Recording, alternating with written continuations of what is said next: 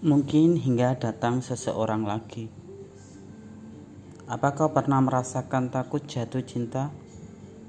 Katanya cinta membahagiakan, tetapi kini kau takut untuk mengenalinya.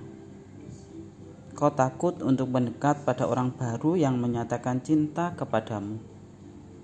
Bahkan kau memaksa dirimu sendiri, meyakinkan diri berkali-kali bahwa kau tidak ingin jatuh cinta lagi.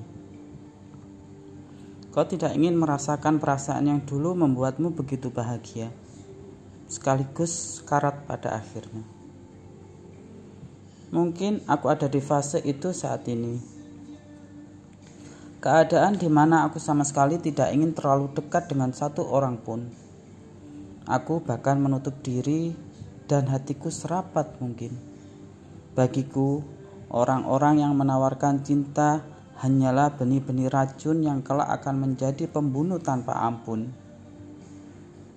Ia yang akan merobek-robek harapan yang kutulis dengan penuh perasaan.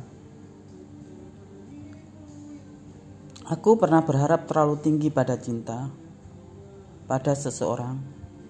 Sebelumnya, sebelum akhirnya kenyataan memaksaku untuk menerima bahwa terlalu berharap seringkali mendatangkan luka yang tak mudah untuk disembuhkan.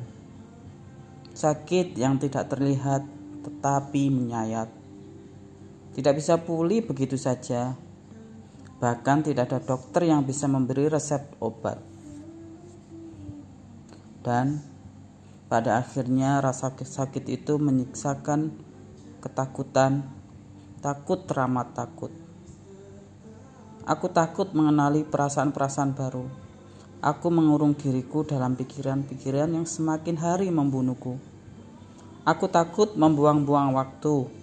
Setelah sekian lama memperjuangkan orang yang mengaku cinta, tetapi akhirnya dia hanya penyebab luka. Tidak ada yang kuingini saat ini selain menikmati waktu untuk sendiri.